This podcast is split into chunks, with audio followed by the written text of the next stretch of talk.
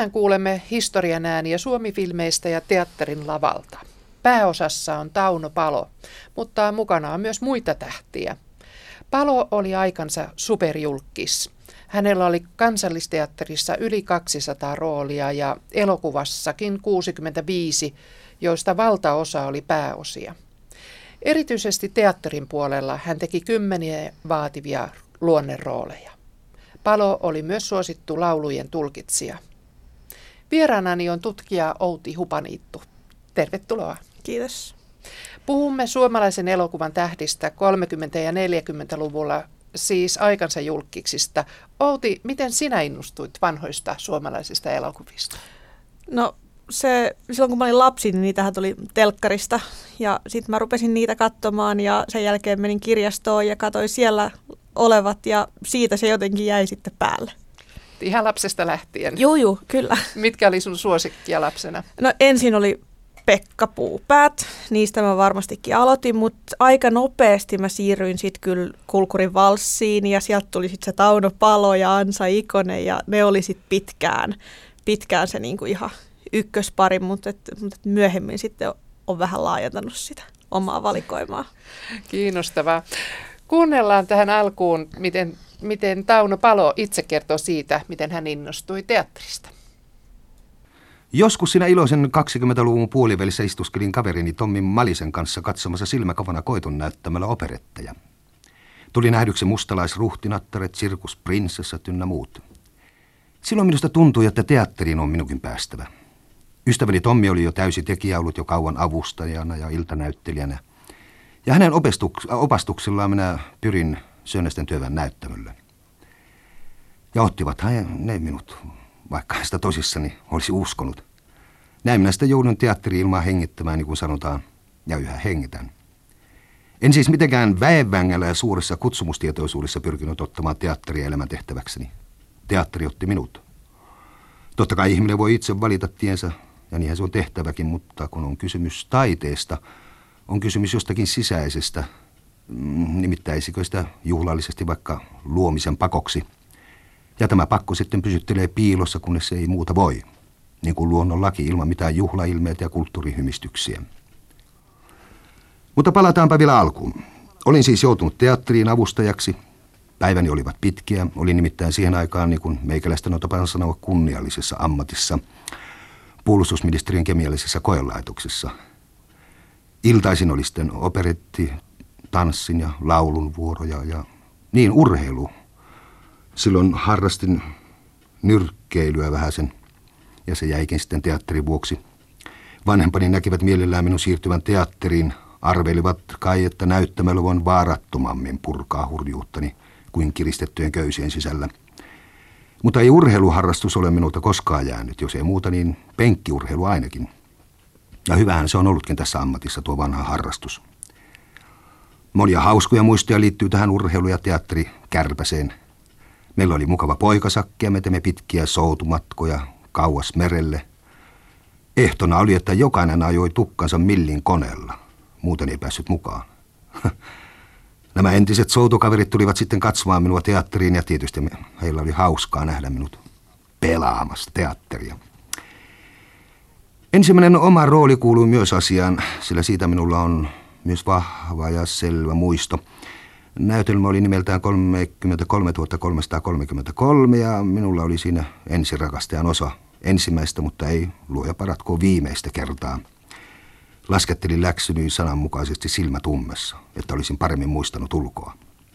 Mahdoin olla merkillinen umpisilmä sankari. Ja tässä seisoma, kuten Jukola juuri sanoo. Mutta siitä sitä lähdettiin. Ympärilläni on ollut hyviä ihmisiä, jotka ovat antaneet minun yrittää ja ovat jaksaneet sietää monia vikojani. Mutta kyllä on asioita halkikin sanottu. Muistan erään alkutaipaleen sanomalehtiarvostelun, jossa sanottiin jotenkin näin, että palolla ei ole mitään tekemistä teatterissa, muistuttaa sirkusta. Mutta ei sitä pidä väärin käsittää. Kritiikkiä me aina tarvitsemme. Tuntuisi perin autiolta ajatus, ettei voisi ottaa opiksi ja oppia myöskin olemaan nöyrä, kun sapettaa kovasti ja tuntea siltä, että on väärin ymmärretty. En siis todellakaan ole ollut mikään taiteellinen ihmelapsi. Ei minun ympärilläni ole koskaan päivitelty, mitähän tuosta Taunostakin tulee. Enkä muista lapsena koskaan missään esiintyneenikään. Niin, joskus lauleskelin. Nuorukaisina minä vain tuumin yksinkertaisesti, että teatteri on minun paikkani. En suinkaan vakavissani tiennyt, mitä teatteri todellisuudessa oli. Sen on työ opettanut, joskus karustikin. On vain ollut oltava remmissä mukana ja sanottava kuten iso Aleksi. Sekalaista. Sekalaista, sekä hyvää että pahaa. Mutta ainapa koira vieköön, hyvä kuitenkin täällä päällimmäisenä keikkuu. Ja tämän elämän retkutus käy laatuun. Käypä se. Siitä sitä lähdettiin, sanoi Tauno Palo tuossa katkelmassa. Se oli elokuulta 1960. Miltä kuulosti, Outi Hupanittu? Tämä oli hyvin mielenkiintoista, kuinka, kuinka tota, Tauno Palo kuvaa vuosikymmenien jälkeen tällä hyvinkin niin kuin rennolla ja rempseellä otteella näitä uransa va- varhaisvaiheita ja selkeästikin ajatukset harhailee, että, että ei pysytä pelkästään siinä teatterissa, vaan ylipäätään siinä, siinä sen nuoren miehen elämässä, että millaista se silloin on ollut siellä Sörnäisissä ja miten sitä omaa tulevaisuutta on siinä rakennettu. Hän kertoi tuossa nimenomaan teatteritaustastaan, mutta ei kestänyt sitten kauhean monta vuotta, kun hän sattumoisin päätyi, niin hän itse kertoo sattumoisin elokuvan puolelle.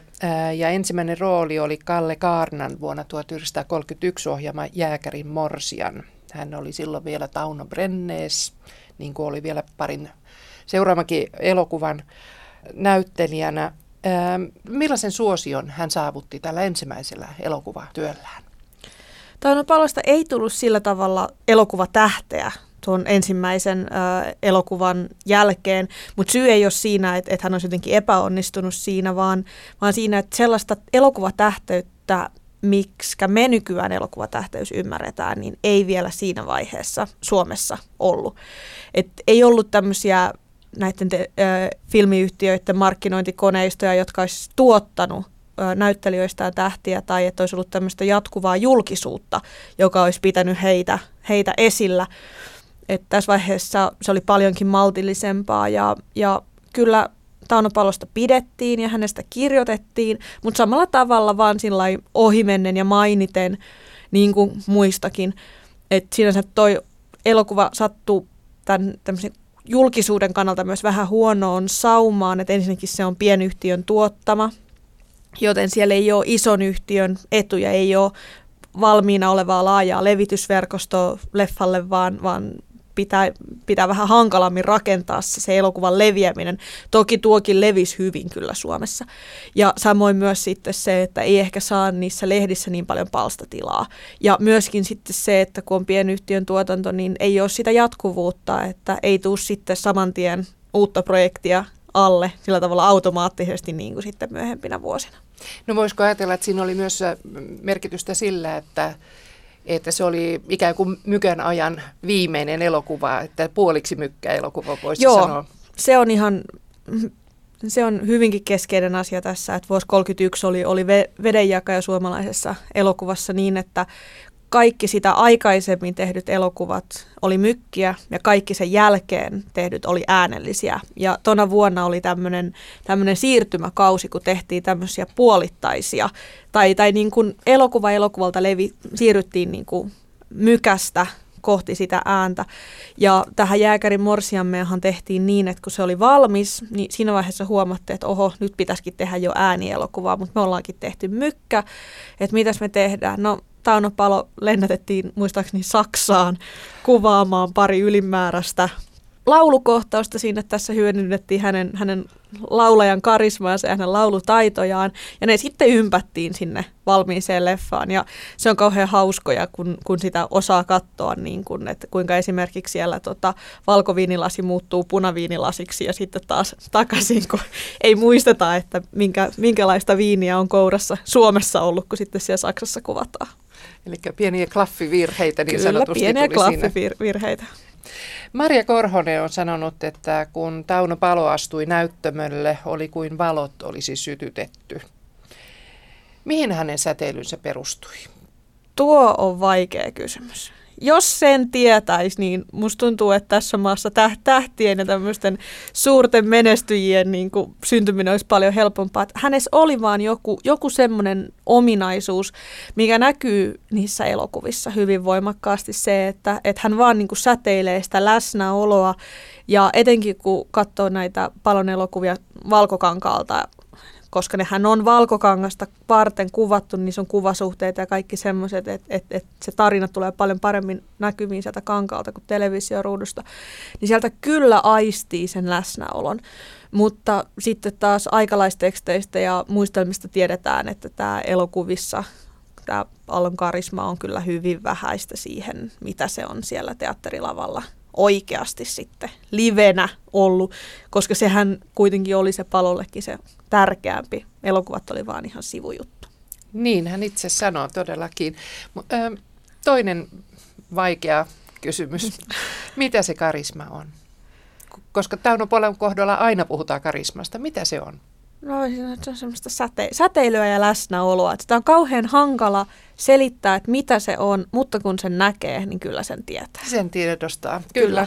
olen aivan samaa mieltä. Vuonna 1934 Suomen elokuvan maailma koki jonkinlaisen mullistuksen, kun Suomi-filmin perustaja Erkki Karu lähti uusiin haasteisiin. Mitä tapahtui? No, tämä oli tämmöinen pitkällisempi, pitkällisempi prosessi.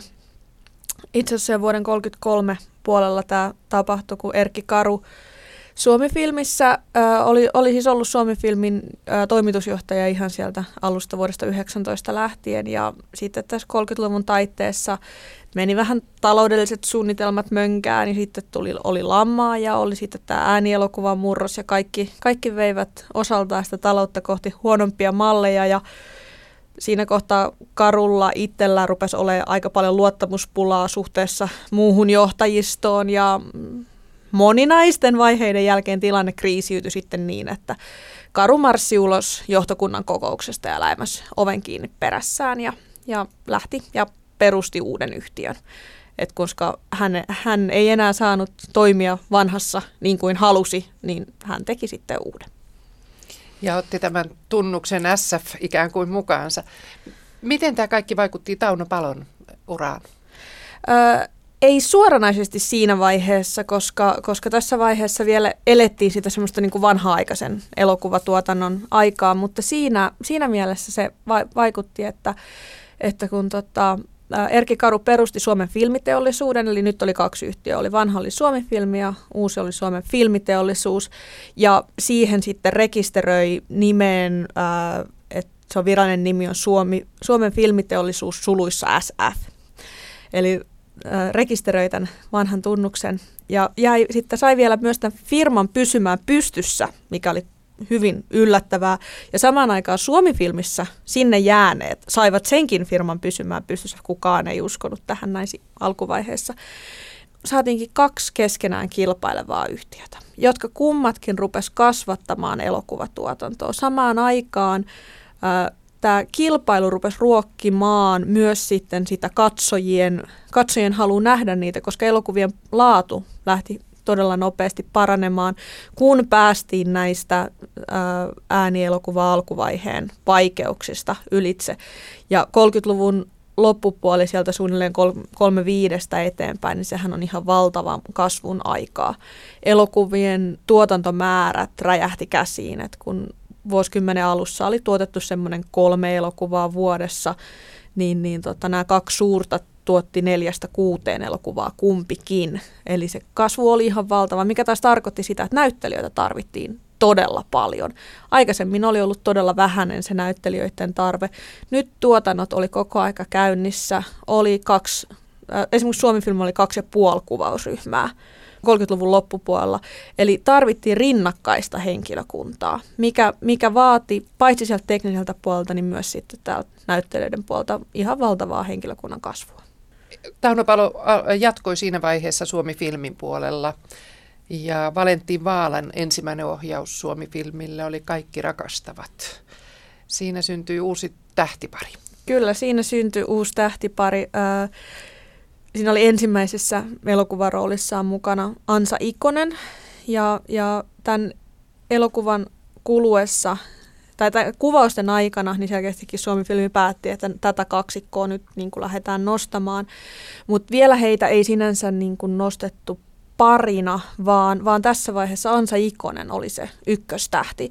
Et vaikka Tauno Palolla oli jo useampi elokuvarooli takana ja hänet tunnettiin elokuvan näyttelijänä näistä useista rooleista, vaikka hänellä ei tämmöistä varsinaista tähden statusta modernissa nykyaikaisessa mielessä ollut.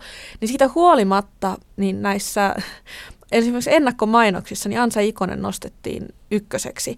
Ja niissä oli Ansa Ikosen kuva, oli useammiten niin kuin isolla ja sitten siinä vieressä luki, että katsokaa tunnetut tähtemme. No kyllä Ansa Ikonen oli esimerkiksi Helsingissä tunnettu, koska hän oli esiintynyt ravintoloissa laulajana, mutta eihän vielä oikein elokuvatähti ollut, vaikka siellä mainoksissa näin suurella kirjoitettiin. Mutta tässä oli just se vaihe, kun tuli tämä tähteyden rakentaminen. Eli ennen elokuvan ensi yleisölle kerrottiin, että katsokaa, tässä ovat teidän uudet suosikkinne. Katsokaa näitä henkilöitä tähtinä. Ja nyt sitten täällä yhtiön omassa lehdessä haastattelemme ja tuotamme tätä oheisjulkisuutta, kerromme, millaisia nämä teidän tähtenne ovat, jotta te voitte heitä fanittaa ja katsoa tähtinä. Eli se oli todellakin ihan teollisuutta silloin. Kyllä, kyllä se, se lähti just, se lähti just nimenomaan aika lailla tästä kohtaa, että tota, esimerkiksi Ansa Ikoselle oli Suomi-filmin äh, puolella Topo Leistelä, joka hoiti paljon tämmöisiä PR-kuvioita siellä firman sisällä, niin oli, oli tokassu Ansalle, että nyt neiti Ikonen, me teemme teistä tähden. Eli siinä vaiheessa Ansa Ikosen hiukset vaalennettiin ja hänet vietiin Judis Meleenin muotisalonkiin, että hän sai viimeisen muodin mukaiset hienot vaatteet päällensä ja näytti tähdeltä. Eli tässä oli hyvin voimakasta tätä rakentamista. Mutta tässä ollaan juuri tämän mä voisin sanoa, että nykyaikaisen tähteyden syntyvaiheessa. Aivan. Kaikki rakastavat, sitä seurasi Vaimoke vuonna 1936, edelleen Tauno ja Ansa tähtiparina.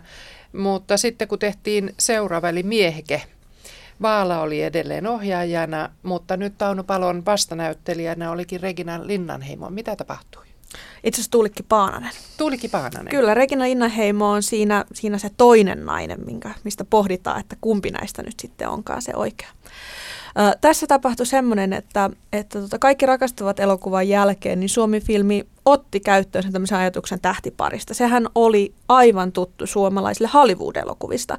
Eli nyt sitten se otettiin ja se myös julkistettiin. Eli, eli, eli lehdissä luki, että, että, että Suomi-filmi on kiinnittänyt tähtiparinsa. On, Suomeen on tullut ensimmäinen elokuvan tähtipari, Ansa ja Tauno, ja heidät on nyt Suomi-filmi kiinnittänyt Valentin Vaalan seuraavaan ohjaukseen vaimokkeeseen. Ja tätä kaavaa oli sitten tarkoitus toistaa, koska näinhän se tähteys rakentuu toistolla. Mutta sitten Ansa Ikoselle tarjottiin teatterin puolta mahdollisuutta tehdä Moskovaan vierailumatka ja ja se sattukin samaan aikaan, kun miehekkeen kuvauksen piti alkaa. Ja Ansa Ikonen, joka oli täyspäiväinen teatterinäyttelijä, joutui tässä vähän sitten valitsemaan, että kumman hän, kumman hän valitsee, että, että tämän oikean uransa siellä teatterissa vai sitten tämän kakkosuransa elokuvassa. Ja hän yritti Suomen filmin kanssa neuvotella, että kun kuitenkin se kuvaus myöhästyy, niin eiköhän nyt voisi lähteä sinne. Mutta hänelle annettiin Suomi-filmistä vaihtoehdot, että kyllä tai ei. Ja hän valitsi ei, lähti Moskovaan, palasi takaisin ja huomasi, että kuvaus ei ole vieläkään alkanut, mutta rooli oli mennyt ohitte. Kuunnellaan tähän väliin äh, Ansa Ikosen omaa puhetta vuodelta 1981. Tässä hän on viikon taiteilijavieraana Marja Parikan seurassa. Näyttelijä Ansa Ikonen, teissä tuli tähti jo ensimmäisessä elokuvassa Kaikki rakastavat ja sen jälkeen Vaimoke. Ja silloin jo varmasti olitte kaikkien suomalaisten tietoisuudessa. Miltä se tuntuu, että noin nopeasti sitten kuitenkin, kun ura lähti käyntiin, tämä filmipuoli, niin teistä tuli myöskin suomalaisen filmitaivaan tähti? No tietysti hän, hän nuori ihminen on hyvin herkkä ottamaan kaikenlaisia vaikutteita ja, ja, ja, ja tottahan se nyt sitten oli vaimokkeen jälkeiset arvostelut hän oli niin valtavat, että kyllä siinä olisi päätä tarvittu, että eikö se olisi humahtanut hattuun. Mutta voi voi kuinka pian sieltä pilvistä tuli alas. Ei se mitään. Teatterissa minä en kelvannut mihinkään. Teatterissa ei ole lähikuvaa, joka filmissä antaa täyden kuvan ihmisen sielun liikkeistä teatterissa täytyy saavuttaa myöskin oma tekniikkansa ja, ja voi, voi sentään. Ei, ei se käynyt niin äkkiä, niin että kyllä sieltä taivaasta tuli hyvin äkkiä alas. Ja mitä minä nyt tuosta, Jumalan kiitos, minä selvisin, ettei se jäänyt sinne hattuun, vaan että kun työtä oli joka päivä ja sitä oli paljon, aamusta hirveän aikaisesta iltaan myöhään, joskus vielä yöllä, että joskus nukkui ehkä neljä tuntia vuorokauden aikana. Se oli syvää unta se. silloin, silloin ei ollut probleemaa siitä, että saanko minä tänä iltana unta, niin kuin nyt vanhempana olen saanut tottua oppimaan. Että se on Herran lahja, jos unta saa. Mutta silloin nukutti hyvänen aika. Ja se oli ihanaa aikaa tosiaankin, kun sai tehdä työtä aamusta iltaan. Ja että oli tilaisuus tehdä työtä aamusta iltaan. Kun tuli sitten perhe ja muuta sellaista, niin minun täytyy olla syvästi kiitollinen miehelleni, jonka hoiviin olen voinut jättää kaiken.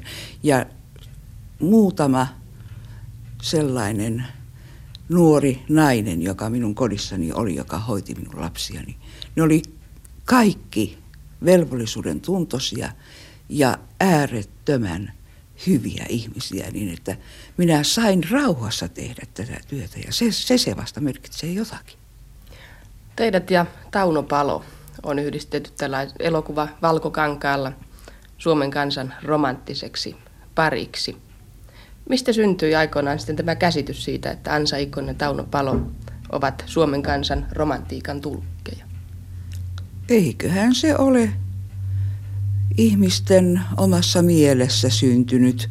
Ja, ja lehdethän sitä toivot, toitottivat, että me sitä olisimme. Mutta kun me jouduimme Taunon kanssa paljon esiintymään sitten myöskin juhlissa, niin kyllä me saimme sen tuntea, että, että ne meidän katsojamme ja kuulijamme, että ne samaistivat meidät jollain lailla yhdeksi, vaikka meillä ei yksityiselämässä ollut.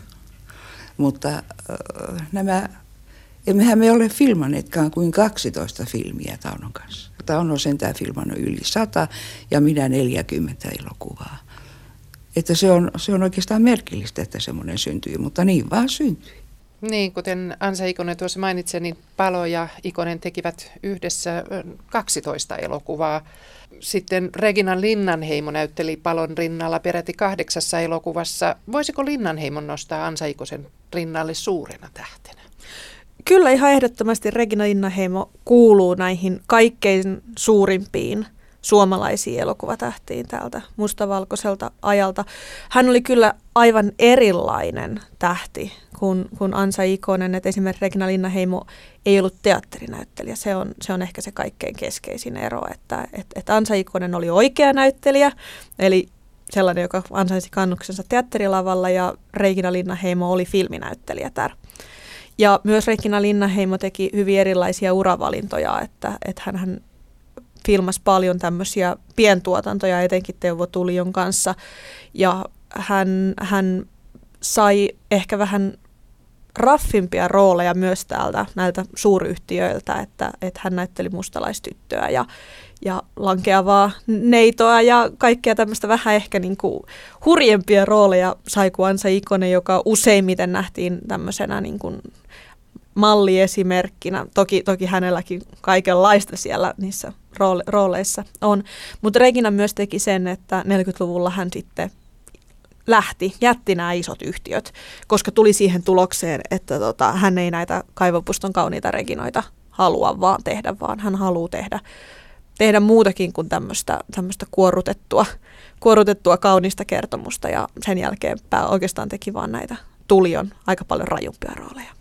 Niin Ansa Ikosellahan oli, niin kuin tässä mainitsitkin, niin tukka vaalennettiin ja hänellä useimmiten taisi ollakin vaalea tukka Kyllä. ja tämä rooli aina semmoinen puhtonen ja hyvä ihminen. Joo, joo kyllä aina, aina hyvä ihminen, että, että vaikka, vaikka pari aviotonta lastakin taisi syntyä näiden filmien aikana, niin siitä huolimatta hän, hän aina edusti tämmöistä niin kuin hyvää, kun taas sitten esimerkiksi Regina Linnahimo sai, sai paljon monipuolisempia rooli, rooleja itselleen. Ja vaihtelevia tukan värejä ilmeisesti. Kyllä, kyllä myös niitä. Aina, mitä tummempi, sen pahempi. Niin. Myös Ansaikosen vastapari vaihtui aika ajoin. Yksi vakituisesta oli 1936 pohjalaisten Jussina debytoinut Eino Kaipainen. Ansa ja Eino Kaipainen tekivät peräti kahdeksan roolia yhdessä myöskin. Oliko tämä juuri sitä, että Ansa, Ansasta tehtiin tähteä?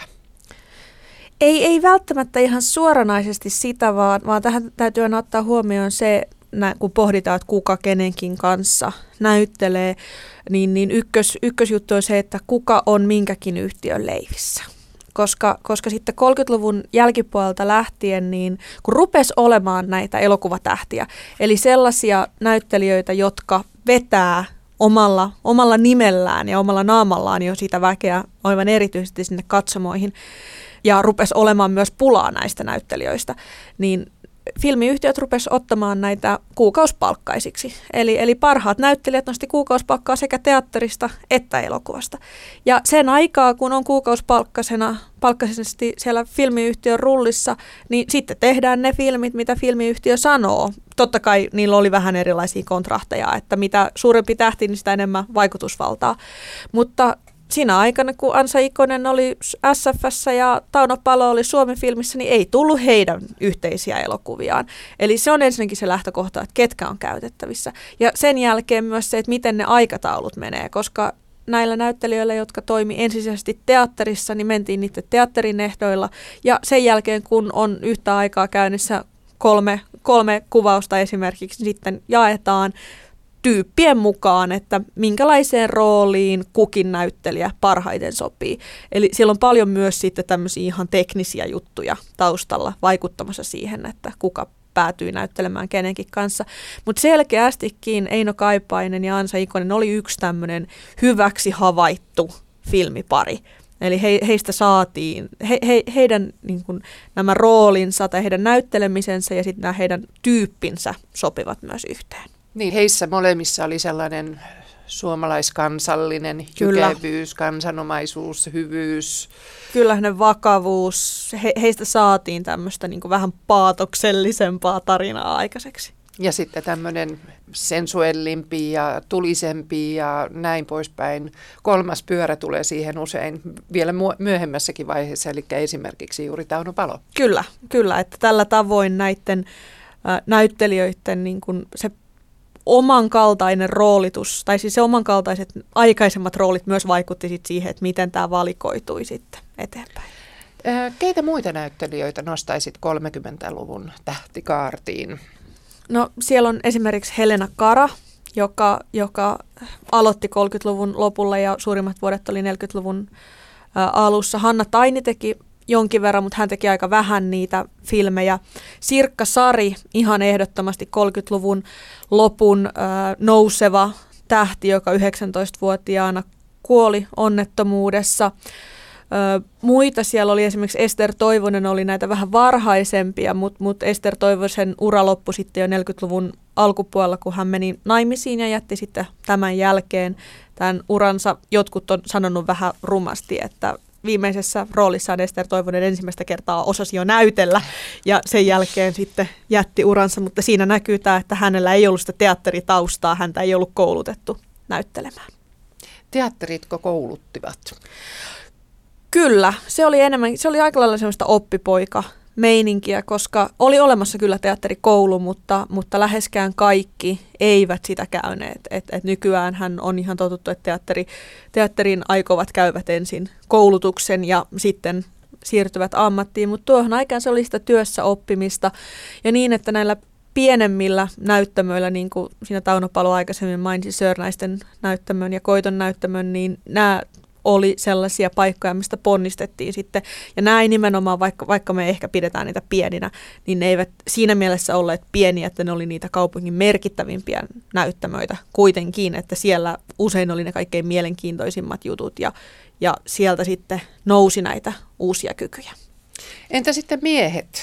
30-luvun tähtikaartiin keitä nostaisit miehistä? Muita no, kuin Tauno Palo?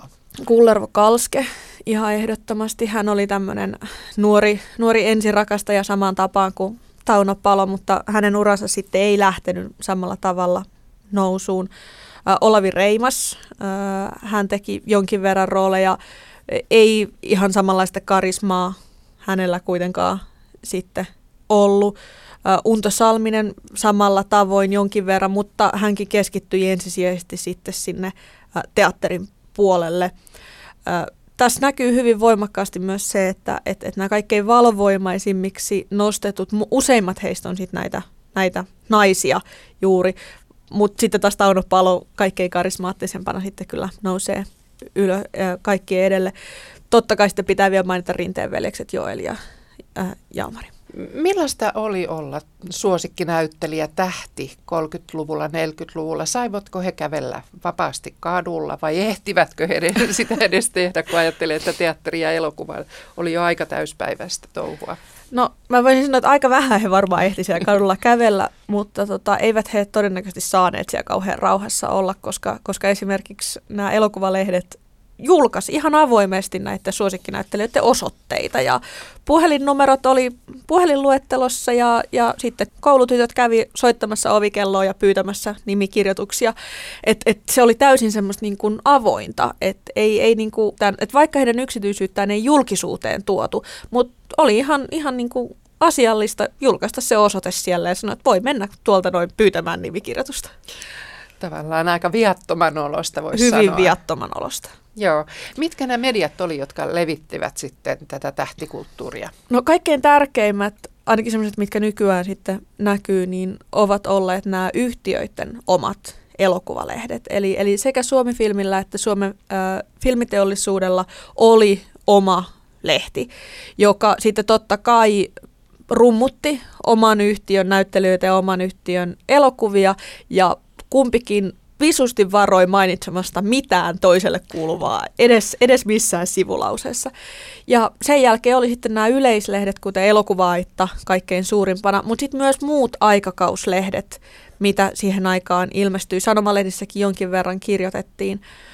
Ja sen jälkeen totta kai monet muut, kuten Ansa Ikonen tuossa mainitsi, niin hän esiintyivät monissa paikoissa, etenkin sitten sotavuosina. Oli paljon tilaisuuksia, missä näyttelijät esiintyi. Radiossa he esiintyivät myös, mutta totta kai nämä on mennyt aikanaan suorana Kyllä. eetteriin, joten ne ovat kadonneet sinne sitten, että niitä me ei enää pystytä sillä tavoin tavoittamaan. Ja sen lisäksi sitten oli myös jonkin verran kaikkea tämmöistä niin oheismateriaalia. Suomi-filmi 30-luvun lopulla teki tulitikkurasioita, missä oli näyttelijöiden kuvia kannessa. Ja jo 20-luvulta tai itse asiassa 10-luvulla jo Suomessa myytiin postikortteja, missä oli näiden näyttelijöiden naamoja, että alkuun oli näitä ulkomaisia, mutta sitten viimeistään 30-luvulla niin saattoi jopa 20-luvulla, 20-luvullakin jo olla, niin oli näitä suomalaisia myös. Sota sitten sotki kuviot, mutta kyllä elokuvia syntyi sotavuosinakin. Miten sota näkyi elokuvien tuotannoissa, aiheissa ja estetiikassa ja se näkyy hyvin monella tavalla. Ensinnäkin siinä, että, että kun on kerta sota, niin miehethän on rintamalla. Kummankin sodan sekä talvisodan että jatkosodan alkuvaiheissa niin koko elokuvatuotanto oli pysähdyksessä. Talvisota oli sen verran lyhyt ja äkkinäinen ja nop, niin kuin yllätyksellinen, että sen aikana mitään ei sitten tapahtunut, mutta jatkosodan puolella alkuun tuli sama, että kaikki pantiin kiinni. Mutta sitten aikaa myöten huomattiin, että elokuvia tarvitaan. Ja näin sitten elokuvayhtiöt yhdessä päämajan kanssa tekivät yhteistyötä niin, että tietyt tarvittavat miehet vapautettiin rintamapalveluksesta ja palautettiin kotiin tekemään elokuvaa. Ja tämä ei ollut todellakaan pelkästään näyttelijät, vaan koko se tekninen henkilökunta, koska kyllä joku se kameraakin pitää käyttää, että filmiä saadaan aikaiseksi. Samoin esimerkiksi lavasteet ja tällaiset näin, niin, niin siinä vaiheessa, kun ollaan säännöstelytaloudessa, niin mitään tämmöisiä komeita pukuelokuviahan ei todellakaan pysyttäisi tekemään ilman sitä yhteistyötä. Ja samoin myös sitten näihin aiheisiin, aiheisiin kiinnitettiin ihan uudella tavalla huomiota, että siellä on, on, on toisaalta semmoisia hyvinkin pateettisia, isänmaallisia tämmöisiä niin kuin julistavia, kansallista sanomaa sisältäviä elokuvia. Mutta sitten siellä on myös tämmöisiä kulkurin valssin kaltaisia unelma filmejä, missä on kauniita pukuja ja hienoa ruokaa ja joissa niin kuin paetaan tätä sodan todellisuutta. Niin, Kulkuri Valssin mainitsit vuonna 1941. Katsojia oli uskomattomat puolitoista miljoonaa. Miten se selittyy? Se oli sitä aikakauden kulttuuria. Täytyy ajatella sitä, että mitä, mitä ihmisillä oli mahdollista tehdä. Et, et ainahan sitä, sitä on sanottu, että silloin kun on sota, niin ihmisillä on hiukset tosi hyvässä kunnossa ja leikattu viimeisen mallin mukaan. Öö, Tuohon aikaan esimerkiksi tanssiminen oli kiellettyä. Eli, eli näiden erilaisten viihteiden ja ajanvieton valikoima oli aika paljon typistynyt, mikä tarkoitti sitä, että elokuvaa oli yksi sellainen asia, mitä saattoi kovasti kuluttaa. Ja tämä oli myös sitten sitä aikaa, kun Ansan ja Taunon tähteys oli siellä kaikkein ylimmillään. Eli, eli tässä on monta tämmöistä osatekijää. Ja esimerkiksi toi puolitoista miljoonaa katsojamäärä, niin sehän on arvio. Ei, meillä ei ole mitään tietoa siitä, mitä ne on ne oikeat katsojamäärät olleet. Me tiedetään, että se on ollut ihan hirvittävän iso, iso luku. Mutta jollain tavalla se on lähtenyt myös ruokkimaan itse itseään sitten, että on tullut kuuluisa elokuva, tai siis on, on tullut sellainen elokuva, jota pidetään suosittuna, niin sitten se rupeaa keräämään lisää katsojia. Ja sitä myös hyvin paljon mainostettiin. Ja totta kai ne hienot puvut ja se romanttinen tarina ja, ja näin, että siinä oli niin paljon erilaisia semmoisia aineksia, mitkä keräs sitä. Niin, siinä oli siis väkeä. siis Tauno Palo, Regina Linnanheimo ja Ansa Ikonen tuttu kyllä, kolmikko kyllä. jälleen kerran. Voisiko sanoa, että Tauno Palosta tuli tässä vaiheessa viimeistäänkin Tauno Suuri? Mä sanoisin, että se on tapahtunut jo vähän aikaisemmin. Että, että mun mielestä se on siinä vaiheessa, kun Ansa Ikonen silloin sen miehekkeen jälkeen, miehekeselkkauksen jälkeen siirtyy Suomen filmiteollisuuteen ja ä, Tauno Palo jää Suomi-filmiin niin, niin tota, niihin aikoihin, tai kun tämä heidän pari, parinsa niin eroaa siinä kohtaa, niin niihin aikoihin sitten Tauno Palo pääsee yksin loistamaan. Et kun näiden muutaman ensimmäisen elokuvan, minkä, minkä hän teki Ansa Ikosen kanssa, niin, niin niiden aikana, kun se ansaa nostettiin niin voimakkaasti. Mutta nyt sitten se, se Taunon karisma pääsi täysin oikeuksiinsa. Ja siinä vaiheessa sitten hänestä tuli tämmöinen niin Tauno Suuri, voi sanoa, että kyllä se niin kuin vuoden 39 mennessä on jo hänen, hänen tämä ykkösasemansa on jo saavutettu. Miten sitten tästä eteenpäin, siis 40-luvun loppu, 50-luku, miten palon ura siinä kasvoi ja muuttui? No teatterin puolellahan hän rupesi saamaan sitten parempia rooleja, että niin kuin Ansa Ikonenkin tuossa omassa lausunnossaan sanoi, että, että kuinka hän sai huonoja rooleja alkuvaiheessa. Teatterissa nuori väki sai huonoja rooleja. Elokuvissa he sai hyviä rooleja. Tässä oli suuri ero. Mutta sitten elokuvan puolella Tauno Palo oli se ihan Suomen ykköstähti. Hän sai taatusti kaikkein korkeinta kuukausipalkkaa. Hänellä oli parhaat mahdollisuudet myös neuvotella siitä omasta asemastaan. Hän sai hyvin monipuolisia rooleja, eli hän ei saanut näitä pelkkiä ensirakastajan rooleja, tämmöisiä hurmureita, vaan hän, hän sai myös sitten vähän rajumpia osia itselleen näyteltäväksi. Ja tämä hänen, hänen niin kuin ykkösasemansa säilyi hyvin vankkana. Ja hän myös pysyi ensirakastajana, vaikka ikää sitten kertyi, että sitten kun vuonna 1953 tehtiin maailman kaunein tyttö, missä oli Armi Kuusela, naispääosassa, niin Tauno Palo valittiin siihen niin yli nelikymppisenä, tai noin reilu nelikymppinen mies valittiin siihen sitten niin kuin alle kaksikymppisen Armi Kuuselan pariksi, koska ei ollut ketään muuta, mitä siihen olisi voitukaan valita. Että et tässä kohtaa näkyy se, että kuinka, kuinka voimakas se hänen niin kuin julkikuvansa on ollut. Aivan, ja silloin edelleenkin noin katsojaluvut elokuvilla oli aivan huikeita, oli. kun ajattelee, että no, tuo Peter von Bach kirjoittaa suomalaisen elokuvan kultaisessa kirjassa, että 40- ja vielä 50-luvulla niin mikä tahansa nimetön tasot on Turussa tehty elokuva saattoi saada 400 000 tai sai keskimäärin 400 000 katsojaa, kun sitten 90-luvulle tultaessa 20 000 alkoi olla jo ihan ok.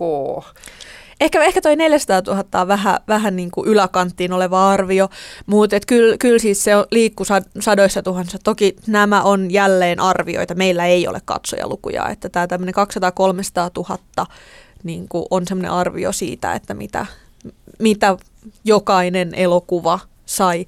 Et se oli todella ihan erilaista se elokuvissa käyminen kuin nykyään. Niin, sehän tuli aika aika suuri muutos sitten 60-luvun alussa, kun televisio otti Kyllä. oman, oman paikkansa. Ja siihen kohtaan suurin piirtein myöskin Tauno Palon elokuva ura päättyi. Niin kuin näiden kaikkien muidenkin, että et ellei se ollut aikaisemmin loppunut, niin kyllä se aika lailla järjestää loppuu siihen 60-luvun taitteeseen. Aivan. Ö, Karle Steven haastatteli Tauno Paloa ohjelmasarjansa Sävel-profiili helmikuussa 1965.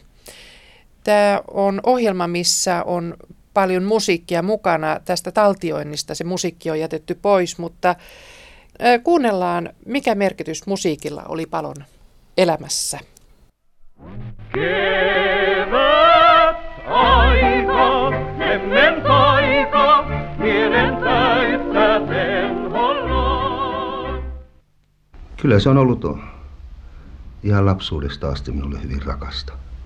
Ja sitten joudutte myöskin sekä teatterin että filmin parissa äh, hyvin paljon esiintymään sellaisissa tehtävissä, jotka edellyttävät nimenomaan laulutaitoa. Kyllä. Äh, kiinnostiko laulajan tielle antautuminen suorastaan teitä?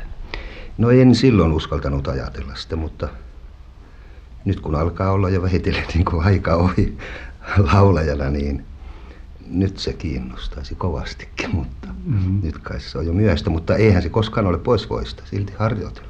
No harrastettiinko teidän kodissanne laulamista?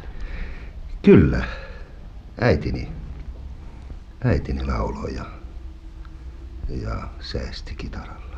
Ja sieltä on varmasti moni tuttu laulu myös jäänyt mieleen. Kyllä.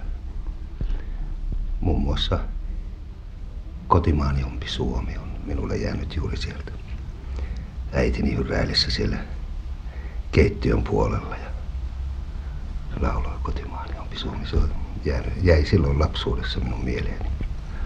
Ja tehän olette itsekin sitä monen monta kertaa sen jälkeen laulanut. Kyllä. Muistatteko jonkin erikoisen tilaisuuden, jossa te tämän laulun esititte? Niin. Niitähän on montakin. Mutta varsinkin... Eh, sodan syttyessä tuli se hyvin lähelle minua. 30-luvun filmin tekemisen ilmapiirissä on varmasti hyvin paljon kiehtovaa, kun sitä näin jälkikäteen jälkeenpäin muistelee. Siinä oli varmasti hyvin paljon tuollaista merirosvohenkeä vai miten? Kyllä. Ja ensimmäisen filmin muistan ikuisesti. Se oli vuonna 1931 Kalle Kaarna ohjasi sen Ahojet Soldaan. Filmasivat sen ensimmäisen jääkärimorsian. Mm-hmm. Ja se oli kyllä hyvin jännittävää. No entä tuo kaikkien muistama Kulkurin valssi, minkälaisena sen valmistaminen on teidän mielenne jäänyt? Se oli äärettömän mielenkiintoista. Siinä oli vain eräitä kovin suuria vaikeuksia, kun se aurinko on meillä hyvin hankala. Muistan, kun erästä kohtausta Ansa Ikosen kanssa piti ottaa, niin me joka aamu kello kuudelta olimme Vantaan rannalla. Ja, ja niin, kahden viikon päästä me sitten saimme. Sen verran aurinko pilkahti, että saimme yhden kohtauksen sisään. Mm. Te olette eh, hyvin monipuolista osaa suomalaisessa filmissä esittänyt sankareista roistoihin saakka. No joo. Näitä jälkimmäisiä kuitenkin verrattomasti vähemmän kuin ensimmäisiä. No niin, no kyllä totta on. Että olihan se yhteen aikaan aika työlästä olla se sankari aina vaan se mm. puhtonen siloteltu. Että kyllähän se nyt on mukavampaa, kun on päässyt vähän no niin, niin kuin karakterialaan. Niin, ja teatteri on tuonut siihen kaiken aikaa rinnalle myöskin syventävän näkökulman. Aivan, aivan. Vuodet tekevät tehtävänsä. Silloin kun rooli on hahmottumassa, auttaako tuo musiikki millään tavalla sen roolin jäsentymistä? Oletteko tällaista keinoa koskaan kokeillut? Kyllä, monta kertaa. Vaikeina hetkinä, kun ihminen etsii, etsii jotain asioita, niin, niin, niin se saattaa avata monta kertaakin asioita, jotka eivät ilman musiikkia niinkään aukenisi. Mm. Se on hyvin tärkeä tekijä. Millä tavalla yleensä roolin avautuminen teidän kohdallanne tapahtuu? Ja se on kyllä merkillistä, se saattaa avautua yhtäkkiä tai sitten sen, se ei voi olla sellaisenkin hetki, että se ei avaudu koskaan. Mm. silloin se on, silloin sitä onkin vaikeassa mm. pisteessä ihminen, näyttelijä. Mutta kovalla työllä ja harkinnalla ja nöyryydellä saattaa päästä sisälle. Kova harjoitus, mutta se ei harjoituksen kautta aina avaudu, vaan se, se vaatii oman kypsymisaikansa. Se mm. kulkee niin kuin ihmisen mukana. Niin, Tauno Palo oli varsin monipuolinen teatterin, elokuvan, musiikin ammattilainen. Tuolta radioarkistosta löytyy myös lukuisia lukuisia kuunnelmia. Miten ihmeessä hän kerkisi kaiken tämän tehdä? Mä vähän epäilen, että näinä hurina vuosina hän ei tainnut nukkua lainkaan. Että hän, hän tuntuu olevan ihminen, joka pärjää todellakin vähällä levolla. Öö, tähän aikaanhan tehtiin niin, että, että näitä elokuvia tehtiin aika paljon öisin. Et, et kun oli studiokuvauksia, niin nehän ei katso sitä päivän aikaa ja sitten taas kesällä tehtiin nämä ulkokuvaukset. Eli siinä tärkein osa oli aina totta kai se teatterin aikataulu, että aamupäivällä harjoitukset ja iltapäivällä esitykset tai illalla esitykset ja sitten koko muu elämä rytmitty sen mukaan, että sitten käytiin välillä Kartin kaupungissa Yleisradiossa tekemässä radio-ohjelmaa tai kuunnelmaa ja, ja sitten käytiin Liisankadun halleilla tai, tai Haagahalleilla kuvaamassa ja sitten taas kiiritettiin kansallisteatteriin. Eli se oli tämmöinen hyvinkin tiukkaan aikataulutettu elämä. Mutta totta kai hän sitten siellä ei niin kuin joka päivä tämmöistä ollut, että teattereissa oli pitkät kesälomat, mitkä meni sitten näillä kuvausleireillä maaseudulla. Ja sinänsä siellähän sitä lepoa sai, että jos sitä auringonvaloa odotetaan kaksi viikkoa, niin vaikka joka aamu pitää olla maskissa, niin sit jos siellä joenpenkalla istutaan, niin se ei sitten sinänsä niin, kuin niin uuvuttavaa ole. Mutta kyllä tämä on ollut heille todella kuluttavaa tämä elämä, että kun sitä on ympäripyöreitä vuorokausia tehty.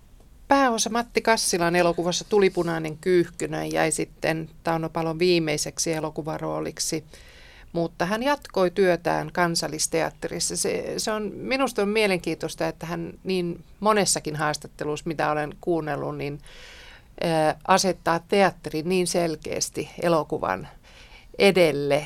Siinä kuitenkin yleisö on ihan jossain muissa lukumäärissä, että koska mm. Helsinkiin ei niin vaan edes tultu silloin aikaisemmin, että, että tämmöisiä teatteriseuroja, mitä nykyisin tulee bussikaupalle, niin niitähän ei varmaankaan ollut esimerkiksi. Ei vielä tuossa vaiheessa, että ei, ei ennen 60-lukua lukua oikeastaan ollut tätä, tätä nykyistä bussilla teatteriin ää, instituutiota, mutta tota, tämän aikakauden näyttelijöillä, kaikilla näillä, jotka oli teatterinäyttelijöitä, niin se on ihan itsestään selvää, että se teatteri on ykkönen. Se on kaikilla heillä, se, se näkyy niin voimakkaasti siinä arvostuksessa. Teatteri on taidetta ja elokuva on viihdettä. Eli, eli ei, ei kellekään ollut se teatterin ulkopuolinen ura mitenkään tärkeä näille, jotka oli sinne oikealle lavalle, lavalle päässyt. Mutta täytyy muistaa myös sit se, että ei se pelkästään siihen Helsingissä esiintymiseen Tauno Palollakaan on jäänyt, että, että hän teki paljon erilaisia kiertueita, että, että, että kyllä hän näkyi livenä pääkaupungin ulkopuolellakin ja totta kai radiossa ja muulla tavoin, että meillähän on jäänyt vaan tämä elokuva, eli se vääristää meidän omaa käsitystä Tauno Palon ja muiden aikalaisten tästä työurasta ja siitä julkisesta julkisesta näkymisestä, että se on ollut huomattavasti monipuolisempi. Ja myös sitten tuohon aikaan se teattereiden rytmi on ollut ihan toisenlainen, kun esityskaudet on ollut todella lyhyitä, on ollut ehkä esimerkiksi 20 näytöstä yhdestä, yhdestä näytelmästä, niin siellä on uusiuduttu todella paljon voimakkaammin, jolloin ihmiset on käynyt myös sitten ehkä useammin katsomassa näitä näytelmiä Seuraavaksi haluan tässä soittaa tämmöisen pätkän vuodelta 1972, missä Tauno Palo on Outi Nyytäjän haastateltavana. Minua tässä vähän askarruttaa se, että miten suhtaudutaan 63-vuotiaaseen ikään kuin hän olisi jo vanhus. Kuunnellaanpas tämä pätkä. Sanotko sä siis julkisesti, jos sinulta kysytään, Tauno Palo, että minkä ikäinen sinä olet? Ai mielellä. En minä tunne minkäänlaista vanhuuden kompleksia vielä. Minkä ikäinen? 63, 63. Eihän se nyt vielä ole ikä eikä mitään. Vaikka minä nuorena poikana, kun, kun kuvolin ja näin, että tuota, tuo ja tuo henkilö on 50-vuotias, niin mä ajattelin, että ei, se on vanhus jo, että eihän siitä ole enää mihinkään, mutta tässä sitä vaan mennään. Miltä susta tuntuu, kun sä katsot televisiossa niitä vanhoja, sanotaan kulkurivalssi tuli sieltä? No en tiedä. Minä kyllä pakenen keittiön puolelle silloin, että ei oikein tahdo kestää sitä. Löytää vikoja siellä niin paljon, että en minä oikein hyväksy itseäni.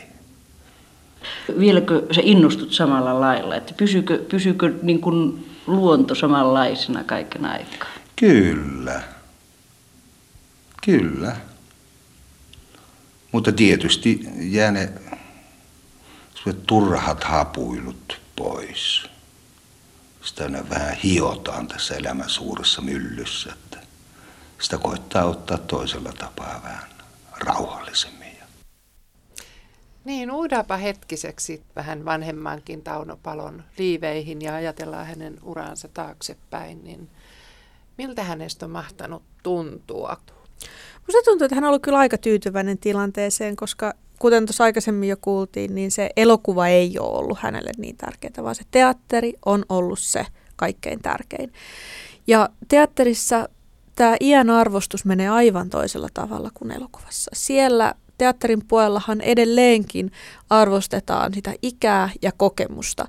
Ja, ja tämmöllä puhenäyttämällä se se vuosien kokemus, niin kyllä se näkyy siellä. Ja sitä myös sitten niin kuin, se, se kantaa niin eri tavalla.